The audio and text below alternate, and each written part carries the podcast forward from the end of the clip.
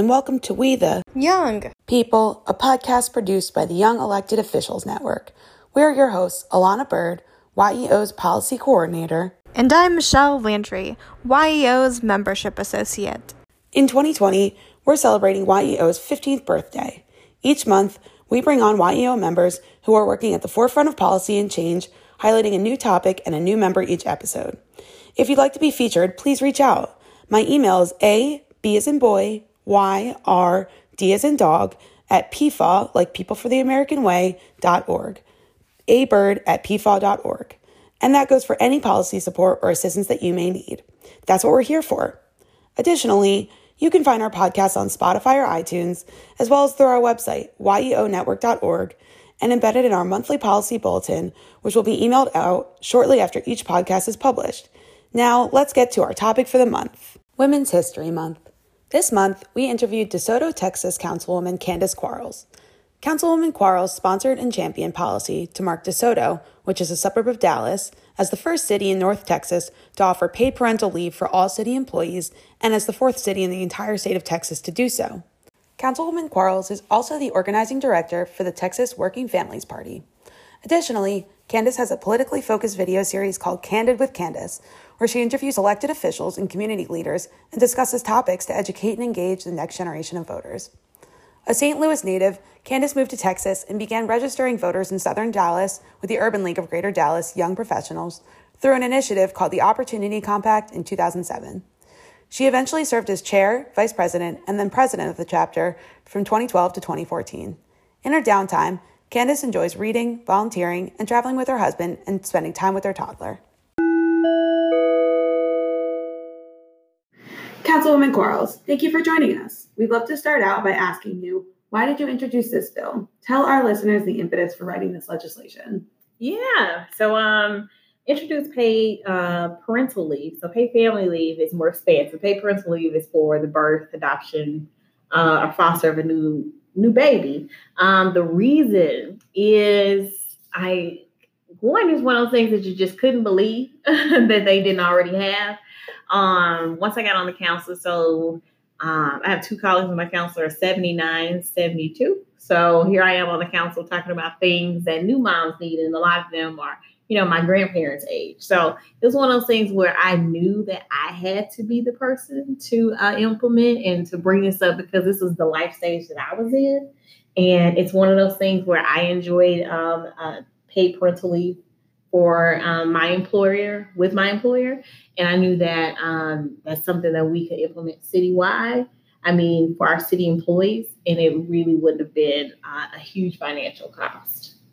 So the important piece of why um, moms particularly need paid time out is for peace of mind. So what happens now, and what most uh, women are going through? One in four women are returning back to work within ten days of birthing the child. Okay, she's not returning back to work because she loves work so much and she just wants to get back. She's going back because she can't afford to miss a paycheck. But um, when women are returning back to work earlier, sooner, especially the six weeks that the doctors recommend, um, that's where you're seeing the postpartum. That's where you're mm-hmm. seeing moms not truly healed. Having a baby is equivalent to uh, like a, a, a, really big medical implication, mm-hmm. right?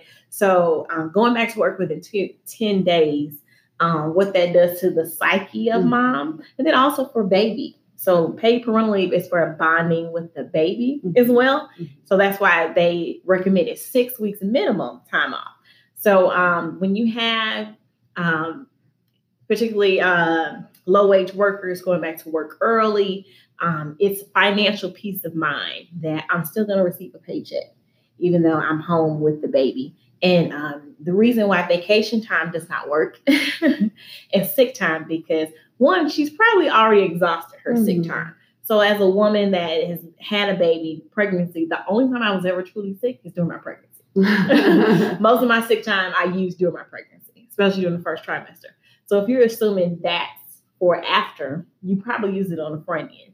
And then secondly, you don't use vacation time because having a baby is not a vacation. Mm-hmm. um, it is a very stressful time. And sometimes, and this is why dads need time off too. Sometimes baby goes home from the hospital, mom doesn't. Mm-hmm. So dads at home with new baby, mm-hmm. or vice versa, where mom goes home, baby stays at the hospital, dad needs time off too because mom needs time to heal. Mhm. So this is why having just a little bit six three weeks is just minimum. It's the bare minimum what you can do. Um, six weeks is what the doctor recommends. Most employers are offering 12 weeks. uh, actually, a daycare doesn't even take a newborn in Texas before six weeks. Wow. So most of the time, what are you doing with that time? If she's an hourly worker, she doesn't have sick vacation time. She's staying with grandma. Maybe grandma still works. So this is why paid time off on top of not using your sick time or vacation time is important. Right. And what does the bill specifically do? Give us the details. Yeah, so the um, the policy is um, three weeks of paid time off without the use of sick time or vacation for uh, moms and dads for the birth, adoption, or foster of a new baby. Um, and yeah, it, it's it's been um, one of those things where uh, most of our employees are not in that stage, so it's not something that everyone will be able to enjoy that benefit. But now going forward, um, anyone that's in that phase of their life, they will be able to enjoy three weeks of paid time off. So your bill passed in April of last year, correct? Mhm.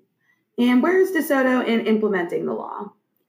Um, so I thought you were asking me where DeSoto is, but uh, so it, it was Both. passed uh, in April of 2019, and then we made it effective for October 1, which is our fiscal year of 2019.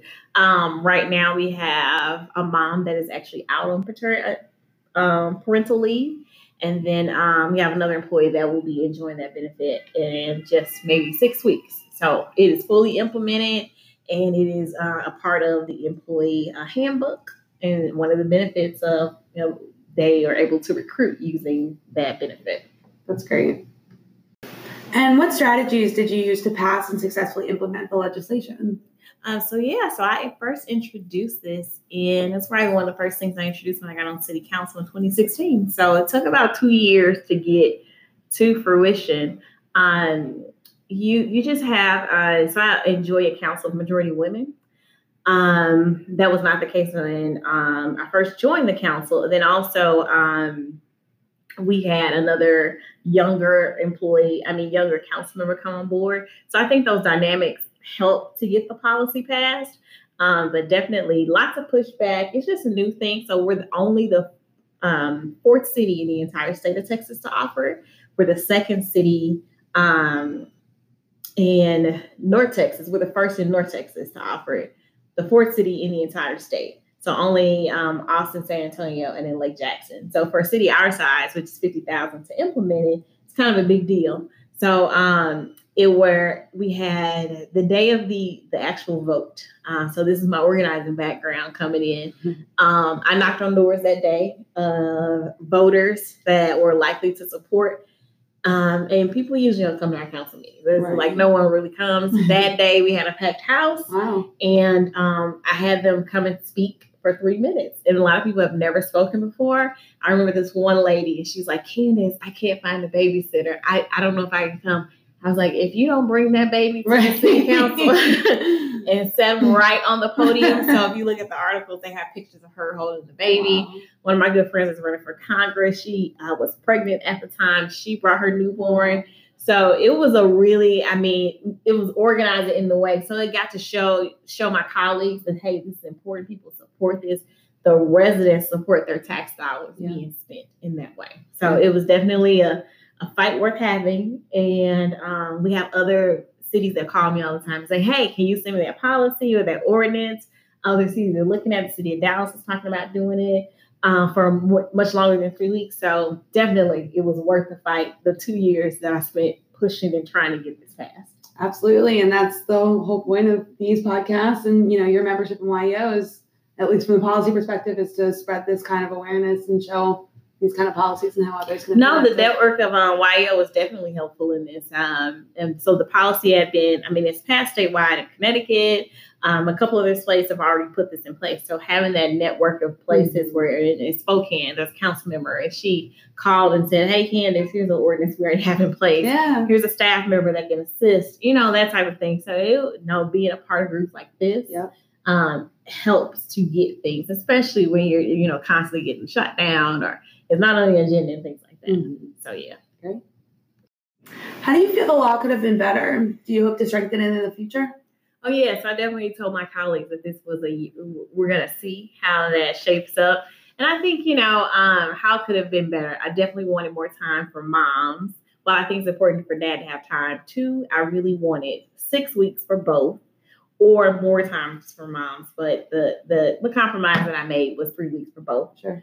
Um, and just to start it out, I remember a lot of the men didn't understand why we needed it. The two colleagues I had on council, they were very supportive. Mm-hmm. And a lot of them were shocked that we didn't have it. So my male colleagues are very supportive. Mm-hmm. Um, some of the women colleagues on my council felt that they had babies and they didn't have time off. And why should we have this new benefit for the women? So, um, uh, so I wish that we had more time. Um, I wish that um, we have true paid family leave. So that's for um, taking care of an elderly parent. Mm-hmm. Um, if, if something happens to your spouse and things like that, that you still get paid time off. So paid parental leave is a policy inside of paid family leave. Mm-hmm. So we hope to um, one make it longer for parents, and then it eventually goes to a paid family leave policy. That's great. So tell us how you feel about being a woman legislator. Um, so I think it's um, it, you know, has unique challenges, but also I feel like I'm in this space um at the age that I'm running as a woman, as a black woman for a reason. So I should shy away from the things that are my personal lived experiences that show up in policy. So I spent 12 years in human resources before this. So the reason I started with paid family leave because I understand firsthand seeing a woman run out of vacation time, calling HR and say, "Hey, I don't have any more time. I'm coming back to work." Even though I'm not emotionally ready or, uh, you know, physiologically ready to come back to work. I've seen that firsthand. So as a woman legislator, I shouldn't. Uh, what they tell you in, being in politics is don't show up with all the the mommy politics. Don't show up with all the women. Don't come in with pay family, basically talking about you know bathrooms and daycares and things like that. But that's my lived experience. And who else is going to bring it up? Mm. It's a re- when I ran for office, I had an 18 month old, so I was pushing around the stroller that is a part of the life and the phase that I'm in right now. So why shouldn't I talk about universal pre-K? Who else is going to talk about it? Do I expect my colleagues, 78 year old men, to talk about why universal pre-K is important? It's great if they do. They usually don't. they usually talk about things and and and what's in their life uh, phase. So it's one of those things where I'm embracing that this is why I'm here for that reason. I will lead with women policies. I will lead with policies that uh, directly impact African Americans in my community um, and be okay with that. Mm-hmm. And then making everyone else get on board with that too, because they will always make you feel uncomfortable about, you know, why does every bathroom in the city have to have a changing station? And then they're like, well, that's not even a big issue. It's not a big issue to you because that's not your lived experience, but it's. So, whenever your paid parental leave uh, was passed, it's notable that uh, Congressman Beto O'Rourke, uh, when he was running for president, highlighted this on a national level. So you were highlighted on a national level, and I was wondering what that meant for you and being in uh, a national spotlight. so, um, so I always appreciate uh, Congressman O'Rourke for that shout out, that mention um, because what that does, it makes family leave important. And you don't have a lot of men talking about family leave. And he had the biggest microphone at the time. And I got to know him when he was in his Senate run in Texas. And I got involved and wanted to make sure that, you know, he got elected. Unfortunately, he didn't, but won the most uh, Democratic votes in the history in the last 20 years for any Texan. Um, but what it does is every time someone says pay family leave, pay parental leave, that makes it important. That makes it one of the issues that we need to talk about. So him basically gave me a bigger microphone to say this thing is important. And um, it passed on April 2nd, and then he was at like um, like the next generation uh, National Action Network the next morning, and then he talked about it just passed last night. But I was texting him during the council meeting, and I was like, "It just passed 7-0. And he was like, "Great!" And then even before the council meeting, it was crazy. He tweeted out like, "Hey, let's show up in DeSoto and support Candace while she gets paid for only pass." And that was a big, huge boost, and it just helps. And anytime anyone now, all of the, the candidates are talking about paid family leave. Mm-hmm and it's a good time to highlight, like, hey, guess what? This is not the norm. What's going on in DeSoto, and it should be, and it should be a, a nationwide paid family policy. Now we'd like to turn over the podcast to our membership associate, Michelle, for her segment of the podcast, focusing on membership updates, advice, etc. Michelle? Hi, this is Michelle with your membership corner for the month. And this week we're diving into social media how to deal with your constituents, how to deal with backlash. Social media can be a great tool to interact with constituents, but also it may be a tool for a little bit of uh, controversy. So, we're going to talk a little bit about how uh, our membership deals with social media. So, Councilwoman Quarles, uh, I had a question on how you interacted with your constituents on social media, and uh, secondly, how you respond to uh, backlash on social media. Yes, I use social media often to come um, communicate with my constituents. Uh, we have a Facebook page. We also have a Facebook group if they want to join. Um, I, constant updates, even if it's not about my particular race. Um, I always talk about, hey, it's a primary date coming up, election day. Here's a polling location in DeSoto. Here are the five polling locations in DeSoto. So just being informative to them and providing useful information. And then if we have a water main break or City Hall's are going to close early for something. Communicating that and using uh, Facebook and Twitter, and then on Instagram. I'm on LinkedIn too. It's it's most of the time I see the the, the conversation back and forth on Facebook because that's where most of my constituents are. Um, but I, I think social media is just another tool. It's like a newsletter. Yeah. And you would naturally send a newsletter to your, your constituents. This one's just free. Mm-hmm. and you kind of get a, a pulse and idea what's going on with them and what they're posting about as well. And then um, backlash on social media. I would say, um, you know, you're still an elected official. So in times where I normally just would clap back on my own, uh, keeping it positive, you know, go with the facts. A lot of times there are rumors or maybe conjecture about something and you just correct them and say, actually, you know, the reason we decided this way, or provide the link to the meeting. So sometimes they're talking about a vote or something. I'll provide the link to the actual video so mm-hmm. they can see for themselves this is how people voted, this is a discussion. Um, but just keep it positive. Um, it is it's a tool for uh, loud people if they want to make a point, but the action actually happens offline. Mm-hmm. And rarely do I see a constituent come and talk to me and say some of the same things that, that were negative to say that they would say online. Hmm, mm-hmm. Well, thank you so much for that insight.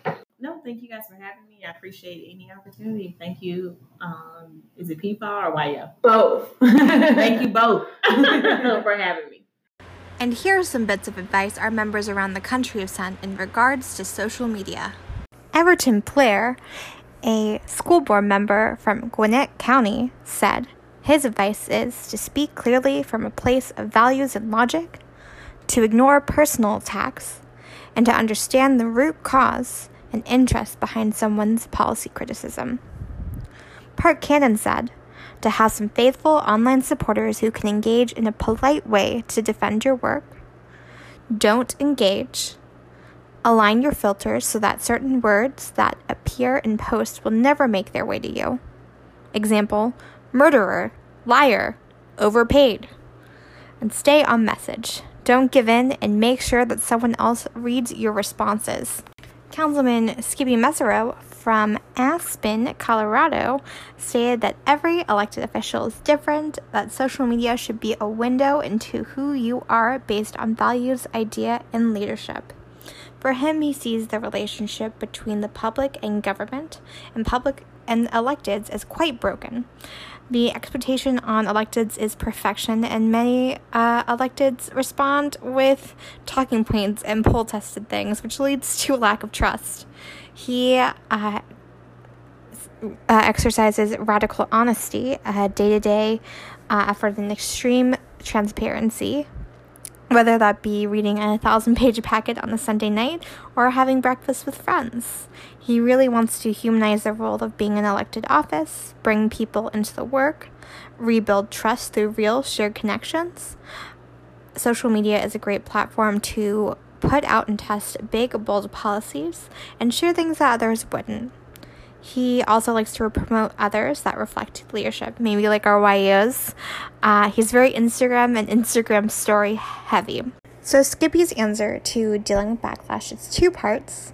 One is dealing with backlash from fellow elected city staff, colleagues, and then one is from uh, people online. So, and your constituents. So, the first part is really just you know, you have to continue to find that balance between what you post on social media, but to make sure that your intentions around platforms are clear and proactively share those with your fellow electeds. Um, ground your message in your intention. With constituents, when you have backlash, stay to stop and take time, question where this is coming from. Uh, is this who I stand for? It's a good opportunity to ground where you are, what you're trying to achieve. Uh, it's affirming and reach of your message. It's a learning experience on how to choose to put things out there and how to make constructive comments. He said to be grounded, um, look at where you can learn. Social media is a tool of amplification for electeds who are interested in breaking the molds. We would all be smart to collaborate in that, to share content, to give each other a platform, and to help get our message out and policies. Speaking of social media, if you are not already, make sure to follow YEO Network social media accounts. Those are going to be uh, YEO Network on Twitter, on Instagram, like us on Facebook. I don't know if you're an older millennial, you'll like us on Facebook. If you're a younger one, you won't. Um, but definitely check those out. Uh, we follow all as many as we can of our members on our social media accounts. If we aren't following you, let us know and we will.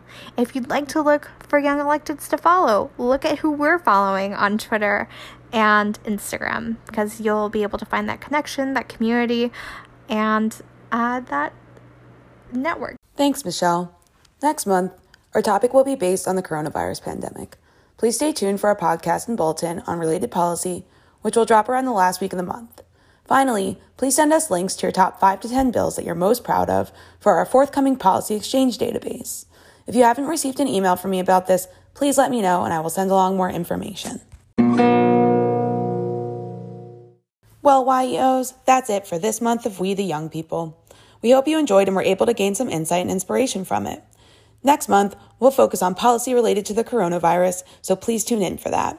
If you have ideas for topics, policies you'd like to share, need policy related assistance, or just want to reach out, please don't hesitate to email me at abird at pfaw.org. Talk to you next month. Thanks for listening.